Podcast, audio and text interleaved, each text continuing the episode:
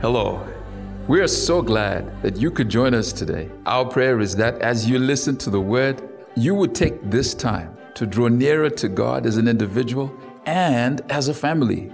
God loves you so, so much, and His desire is for you to get closer to Him in this season through worship, through dwelling in His word and prayer. Well, once again, we're picking up the uh, third part of a series, and it'll be the last part before we go into our action program on walking through the storms. And uh, we've been talking about how storms uh, come in our lives, either the storms that we have no control over or the storms that we make. Last week we talked about the storms of our own doing, and uh, we saw the story of Jonah and how Jonah created his own storms, and God is wanting us to get out of these storms. God wants us to learn something through the storms, and God's trying to assist us in the storms of life. Some of these storms we cannot avoid, they just happen. And today, the title of my message is The Tale of Two Storms. And uh, we're going to be taking the message from the book of Kings, 1 Kings, the 19th chapter, and it's the story of Elijah. And I'd like you to read with me there, starting in verse 1 1 Kings 19 and verse 1, it says, And Ahab told Jezebel all that Elijah had done, and withal how he had slain all the prophets with the sword. Then Jezebel sent a messenger to Elijah, saying, So let the gods do to me, and more also, if I make not thy life as the life of one of them by tomorrow, about this same time. And when he saw that, he arose and went for his life, and came to Beersheba, which belongeth unto Judah, and left his servant there. But he himself went a day's journey into the wilderness and came and sat down under a juniper tree. And he requested for himself that he might die. And he said, It is enough now, O Lord, take away my life, for I am not better than my fathers. And as he lay and slept under the juniper tree, behold, then an angel touched him and said unto him, Arise and eat. And he looked, and behold, there was a cake baked on the coals, and a cruse of water at his head. And he did eat and drink, and laid him down again. And the angel of the Lord came again, and a second time, and touched him, and said, Arise and eat, because the journey is too great for thee. And he arose, and he did eat and drink, and went in the strength of that meat forty days and forty nights unto Horeb, the mount of God. And he came thither unto a cave and lodged there, and behold, the word of the Lord came to him. And he said unto him, What doest thou here, Elijah? And he said, I have been very jealous for the Lord God of hosts, for the children of Israel have forsaken thy covenant, thrown down thine altars, and have slain thy prophets with the sword. And I, even I only, am left, and they seek my life to take it away. And he said, Go forth and stand upon the mount before the Lord. And behold, the Lord passed by, and a great strong wind rent the mountains and brake in pieces the rocks before the Lord. But the Lord was not in the wind. And after the wind, an earthquake, but the Lord was not in the earthquake. And after the earthquake, a fire, but the Lord was not in the fire. And after the fire, a still small voice. And it was so when Elijah heard it that he wrapped his face in his mantle and went out and stood at the entry of the cave. And behold, there came a voice unto him and said, What doest thou here, Elijah? And he said, I have been very zealous for the Lord God of hosts, because the children of Israel have forsaken thy covenants, thrown down thine altars, and slain thy prophets with the sword, and I, even I only, am left, and they seek my life to take it away. And the Lord said unto him, Go, return on thy way to the wilderness of Damascus, and when thou comest, anoint Hazael to be king over Syria, over Syria, and Jehu the son of Nimshi shall thou anoint to be king over Israel, and Elisha the son of Shaphat of Abelmeholah shall thou anoint to be prophet in thy space or in thy room. And it shall come to pass that him that escapes the sword of Hazael shall Jehu slay, and him that escapes from the sword of Jehu shall Elisha slay. Yet I have left with me seven thousand in Israel, all the knees which have not bowed unto Baal, and every mouth which has not kissed him. This is an amazing story. We see in 1 Kings, the 19th chapter, really what is the lowest point in Elijah's career.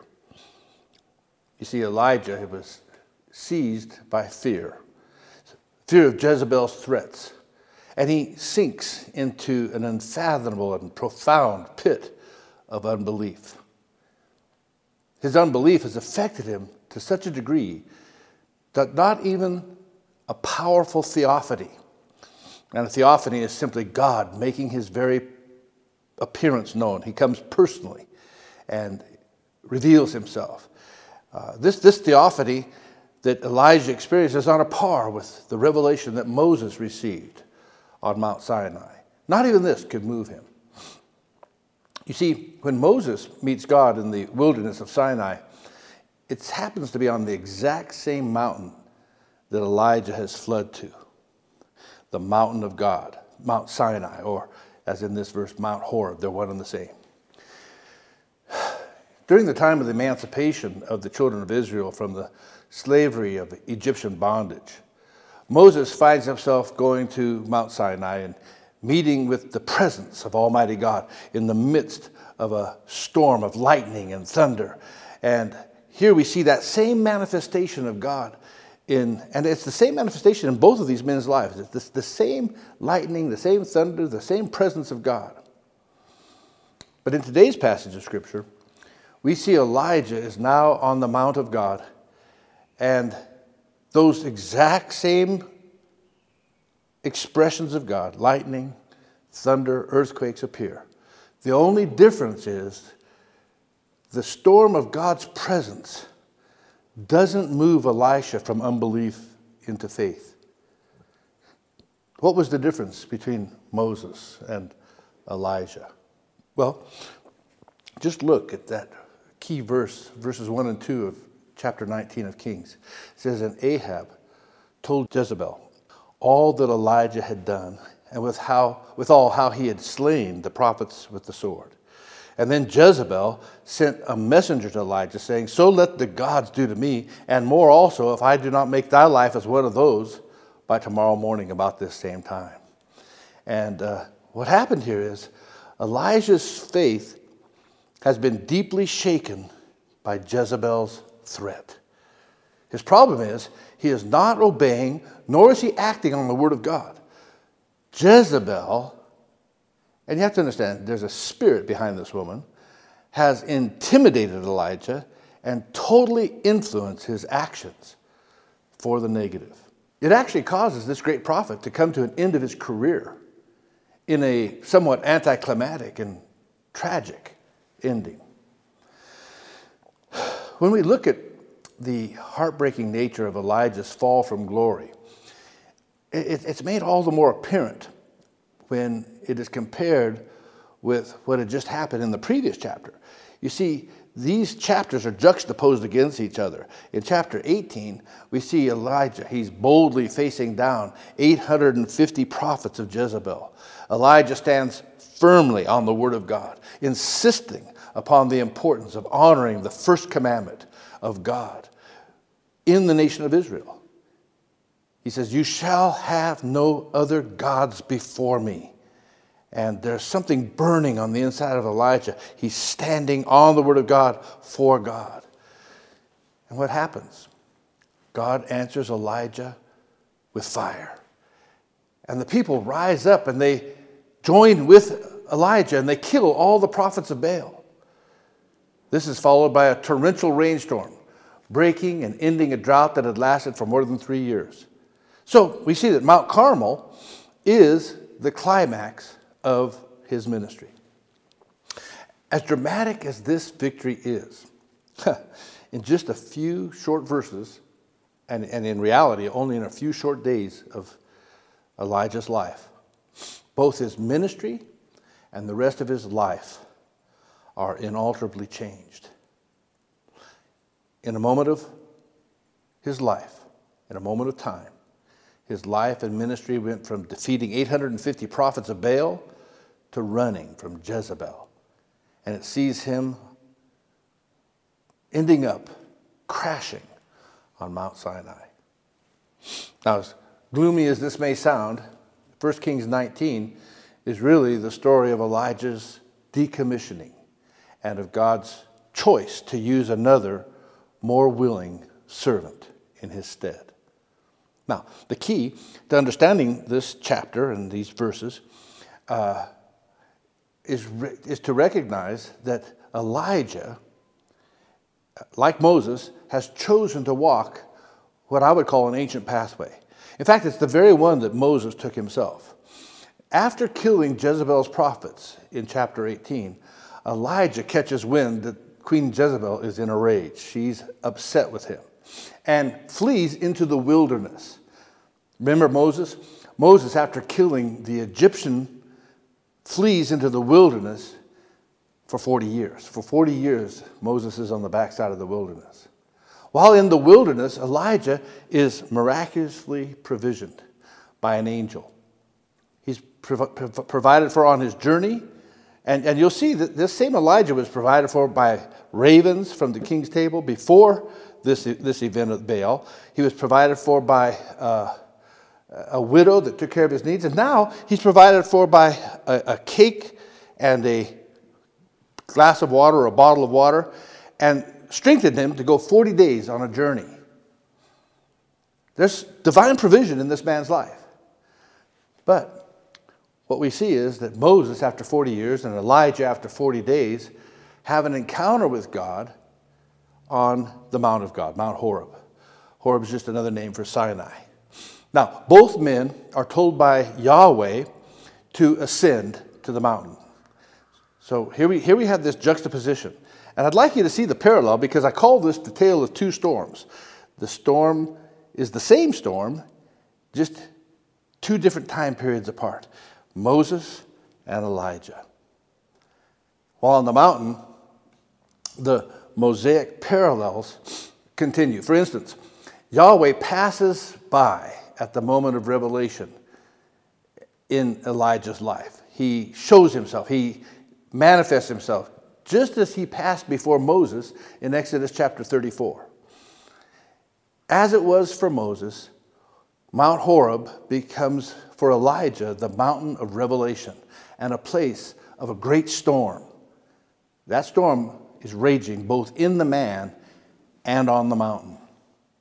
Now, although there are many parallels with Moses, and I could spend the bulk of this message trying to teach that, Elijah quickly steps, steps off that Mosaic path.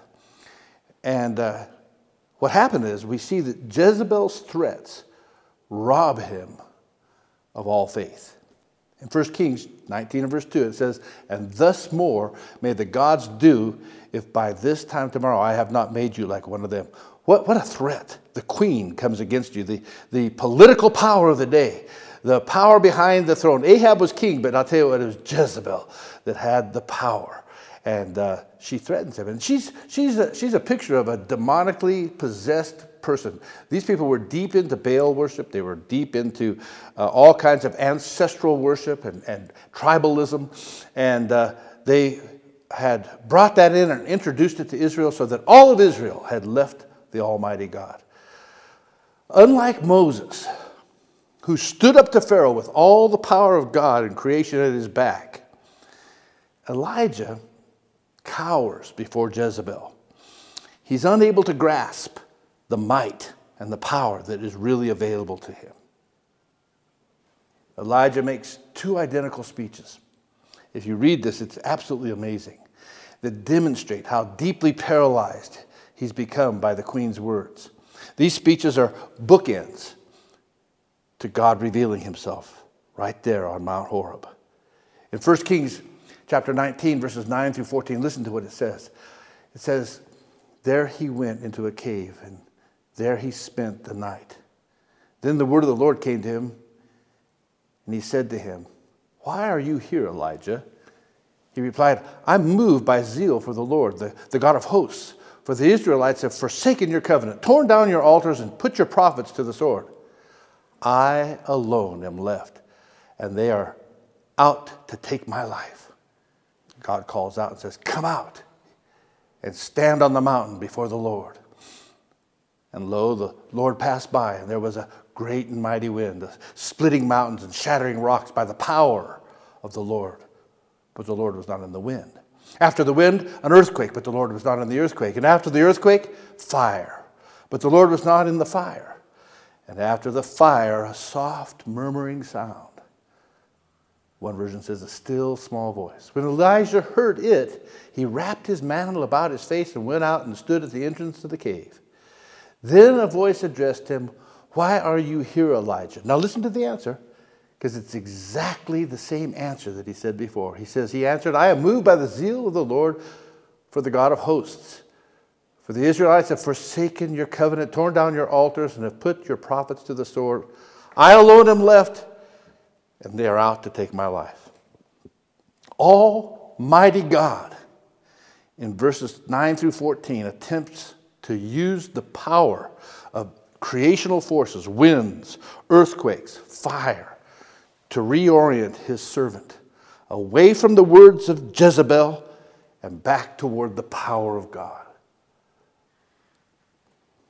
Now, although God is not found in any of these manifestations, we see that God was reaching out to him. And, and, by the way, these manifestations are signs and wonders that had followed Elijah's ministry. Whenever he would do something in the name of God, God would show up with fire. He would show up with uh, wind. He would show up with tempest. He would show up with storm. I mean, this was how Elijah had done ministry. And this is how God had performed ministry on his behalf during his years of the ministry.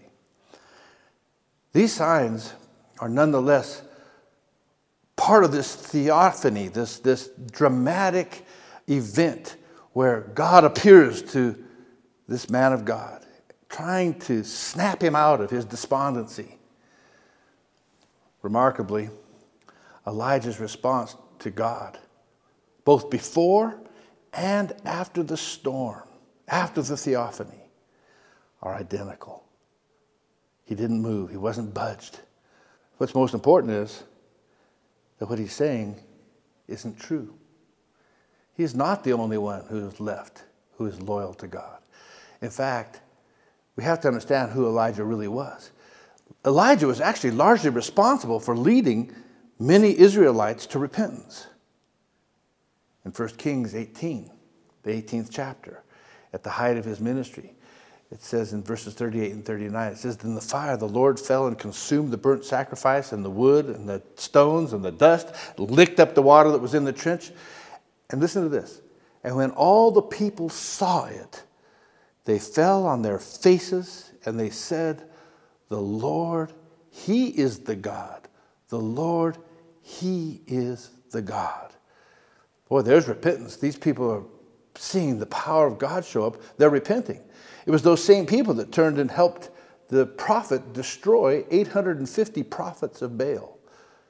And then there was another guy right there in that 18th chapter, Obadiah, who had hidden 100 prophets. He, he, he was used of God, and he had hidden 100 prophets from Jezebel. He worked with, in Jezebel's court. The Bible says that he revered the Lord greatly. 1 Kings 18.3. You see, here's what we have to understand. Blinded by fear, Elijah is unable to see God's work on Mount Sinai or anywhere else for that matter. Amazingly, unlike the audience on Mount Carmel that repented, the fire of God does not move Elijah to repentance, nor does it cause him to loose those bonds. It doesn't loose him from the bonds that have gripped him, the bonds of fear that Jezebel has struck in his heart. In fact, we see in Elijah's two speeches the fact that they're both identical indicates that experiencing God's demonstration of creational power had no effect on the prophet. In fact, he clings to the words of Jezebel rather than to the word of God. So we see Elijah's life, it begins to descend from fear into disobedience. We see this clearly when we examine God's final instructions for Elijah. 1 Kings chapter 19, verses 15 through 18. Listen to this. Some of these are the most sad words I think a man of God could ever hear. The Lord said unto him, to Elijah, Go back the way that you came and on to the wilderness of Damascus. And when you get there, anoint Hazael as king of Aram.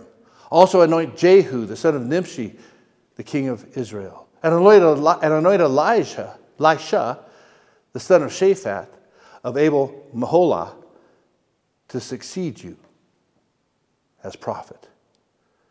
Whoever escapes the sword of Hazael shall be slain by Jehu, and whoever escapes the sword of Jehu shall be slain by Elisha. I will leave in Israel only 7,000, every knee that has not knelt to Baal, and every mouth that has not kissed him. Whew. Powerful verse of scripture. Elijah is given three charges, three things to do to finish his career anoint Hazael as king of Aram, anoint Jehu, the son of Nimshi, as king of Israel. That's the northern kingdom. And anoint Elisha, the son of Shaphat, as Elisha's, Elijah's replacement. This new wave of divine agents, this new wave of kings and, and prophets will finish this religious crusade, this bloody revenge on idol worship in the land. The revenge uh, and the, the, the attack, the crusade that Elijah had begun in the 18th chapter. You know, I often look at this and I think of our own situation, sometimes here in, in, in Africa and other, other times around the world, where the current cultural and political environment leaves so much to be desired, so many gaps, so many uh, just wickednesses that have crept in, selfish gain rather than serving people. The idea behind uh, bringing idolatry to the forefront. When at one time we were a Christian nation, now we are raising up statues and idols openly defying Almighty God. And then intimidating people, using intimidation, using control, domination. Those are all forms of how far we've fallen. They're forms of witchcraft in the world. Here's a question we have. You know, sometimes we read this, and I know we make Elijah to be great, and he was, by the way, he's one of the greatest prophets. He was taken up by God. I think God loved him. I think he had a terrible fight on his hands, and I think it shows part of the mercy of God. But does Elijah actually obey God in these matters? Well, yes and no. To be sure, Elijah throws his mantle on Elisha, and we see that story a little bit later, and it's an amazing story. And he becomes his attendant. But it is Elisha who commissions Hazael, not Elijah. And it's Elisha who anoints Jehu, again, not Elijah. Elijah only did one of the three things that God left him to do. See, 1 Kings 19 then leaves us with a troubling and tragic picture of the once great Elijah. He's now fearful, curved in on himself, faithless, and ultimately disobedient to his call. In an act of compassion, Yahweh gives Elijah a way out in the person of Elisha. The tasks to which Elijah was called all are eventually accomplished despite the resistance of Elijah. Because God is able to find another more willing prophet, namely Elisha, who wears the mantle of Elijah, the one that Elijah no longer wanted. Let me close by helping us take a look at how this message might affect you, affect me in the situation we find ourselves in today. We too are being intimidated by voices of radicalism and hate. These voices are energized by demonic rulers, powers, world forces of this present darkness, and spiritual forces of wickedness in supernatural places. Our court systems and laws are fallen in the street. Good is called evil, and evil is called good brothers and sisters, mothers and fathers, sons and daughters are turning on one another, as selfishness and fear become rampant at every level of society. Intimidation is only one part of how witchcraft can bring a person into fear. Manipulation, control, domination, threats are all the tools used by demonically controlled people and even institutions to lead us into a spirit of fear. God tells us that He has not given us a spirit of fear, but of love, of strength, and of a sound mind. Whenever there's fear, you know that it's the enemy. When the words of the enemy seem louder and stronger than the word of God, you're being influenced by demonic doctrines. When we are moved from faith to fear, we're under the influence of darkness and spiritual forces bent on destroying our faith in God. Isolation is another indicator in our lives that we are in spiritual trouble. When you get isolated and have no one to fellowship with, no one to counsel with, you can quickly begin to lose perspective. That's why I think that this lockdown is so diabolical. You know, and it kind of concerns me that we can have, you know, two or three hundred people being at a bar and we can have restaurants open, but they're only going to have 50 people in church. I said, there's something wrong with that. We're shutting down churches, and, and the church is the backbone of society. It's the church that gathers people together for righteousness. It's the church that gathers people together to be strong and to help each other in our time of need. When you get isolated, when you get isolated from fellowship, you are in trouble. And like Elisha, you either feel like you're the only one left that's trying to do right, or you can be overwhelmed by those that are doing evil. Many people have isolated themselves from God and from His people because of sin that's been undealt with, or unforgiveness, or bitterness that's risen up in their hearts. And instead of dealing with it, it's hardened them and they've turned away from God and they are susceptible to the intimidations of the enemy and the lies of the devil. I want you to know that the solution for these ailments is to repent, to return to the Word of God, and to return to prayer and to fellowship with other Bible believing believers, and to begin to build up your faith once again. This leads me to the whole issue of faith. The Bible says that whatever is not of faith is sin. Romans 10 17 says, faith cometh by hearing, and hearing by the word of God. You know, we, we all too often become weak because of our word level being so low that our spirit man has nothing to take hold of. Our spirit man is starving to death. I think of the story of the two wolves that uh, I think it was Socrates spoke about. He says, There's two wolves within us. And he, he said, There's the, the, the, the one is your is temptation and leads you to evil. The other one is strength and leads you to life. And he says, the one that dominates or the one that rules your life is the one that you feed. And so it is in you and I. If we don't feed our spirits, our spirit man, we're setting ourselves up for weak faith. When we are not full of the Word of God, God's might, His power seems small. We're not able to see or hear God in our lives.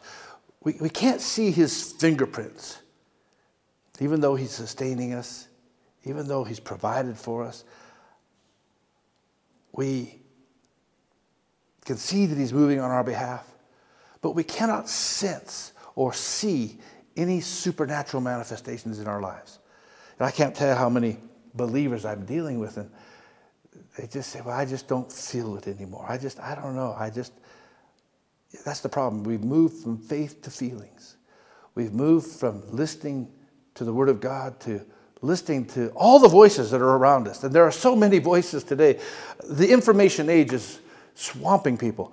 Uh, I, I, saw a, a, a, a, a documentary on how many hours people are spending on their phones, spending on the internet. At, before the lockdown, it was like three or four hours. Now people are spending eight to 12 hours a day listening to voices And I can guarantee you, most of that is not the Word of God. It's not building your faith. The second thing that we see in Elijah's life that affects us as well, you see, when we're not strong in faith, we kind of tend to live in our past. We live on the past. You see, when the Word of God is not living, it becomes the dead letter of the law.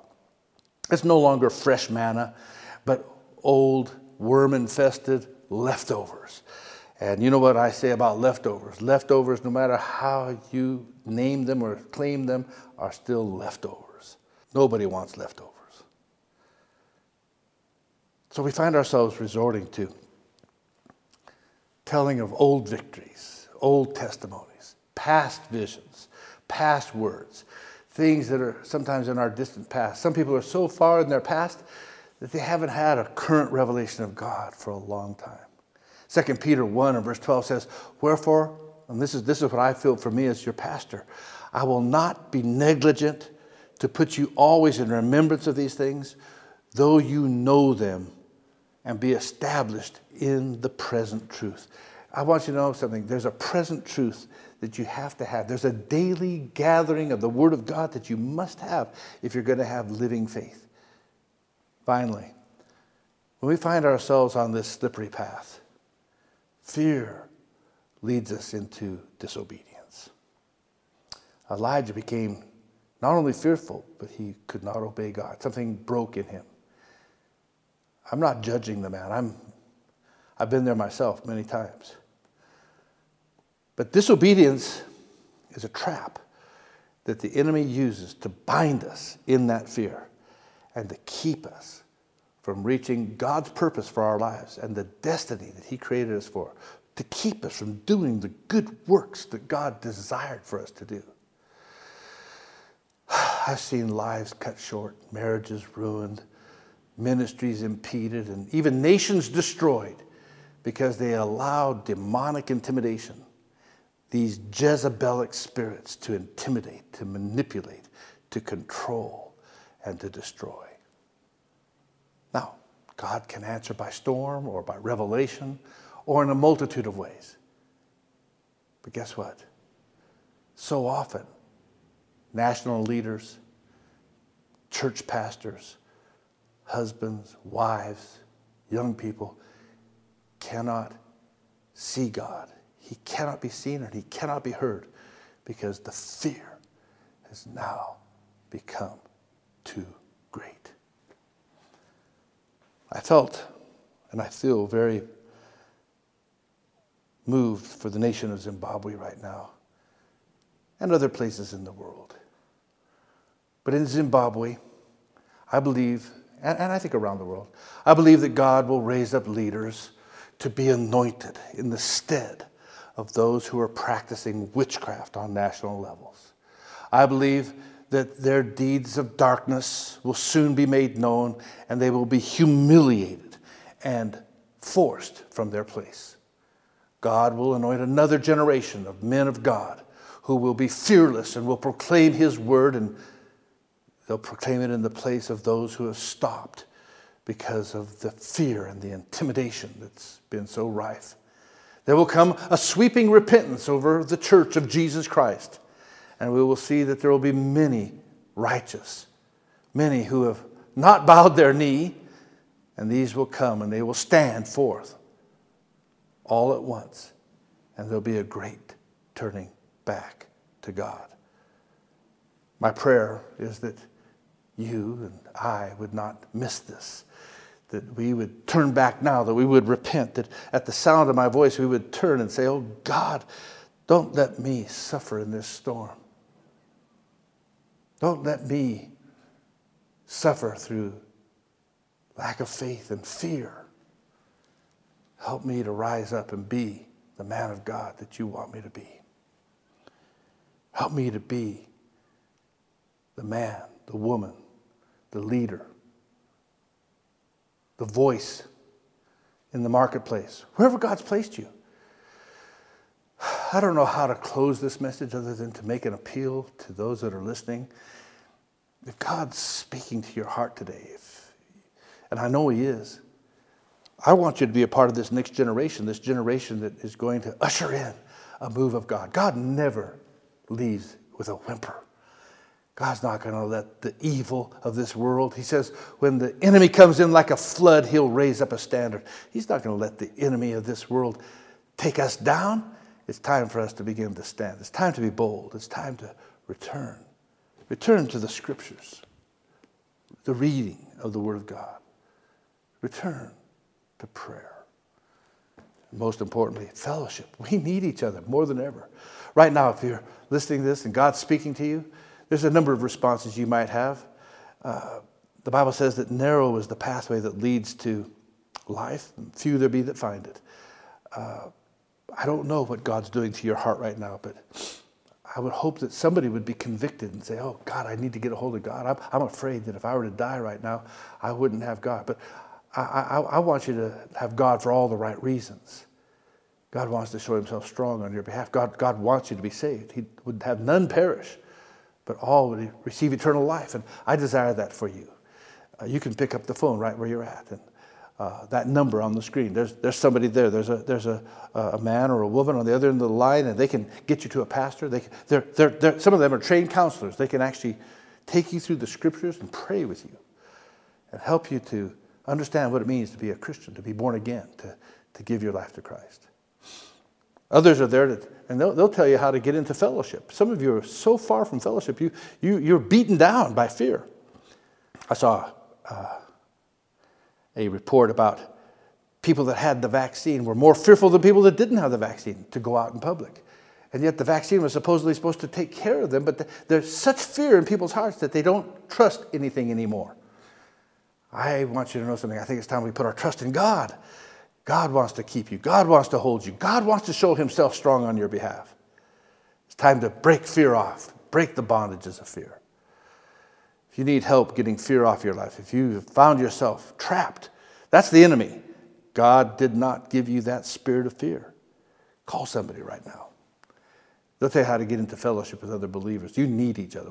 Come to church. The church doors are open. We're going to have church now. So come and let's have fellowship together. Let me pray for you right now. Father, I pray for those listening. I'm asking, Lord, that a spirit of boldness would come upon each and every one. Father, though our enemies come at us one way, they flee before us seven ways. And though a thousand fall at our side and 10,000 at our right hand, it'll not come near us. You tell us that you've given your angels charge over us, lest we dash our foot against a stone. Father, let us not shrink back. Let us step up to the plate. Let us step forward. Let us not be like this dear prophet that we love so much, Elijah. But Father, let us rise up like his counterpart, Elisha, and let us serve you in this generation with all of our heart, our mind, our soul, and our strength. This I pray in the name of Jesus. Amen. Thank you for listening to today's message. We pray that you were blessed and that God will continue to transform your life in this season. If you have a testimony, or need prayer and counseling, please send a WhatsApp or a call me to plus 263 784 303900 or plus 263 717 459999. We want to hear from you, and we're here for you and are ready to listen to you, to pray for you, and to celebrate with you. So thank you. We love you and stay safe.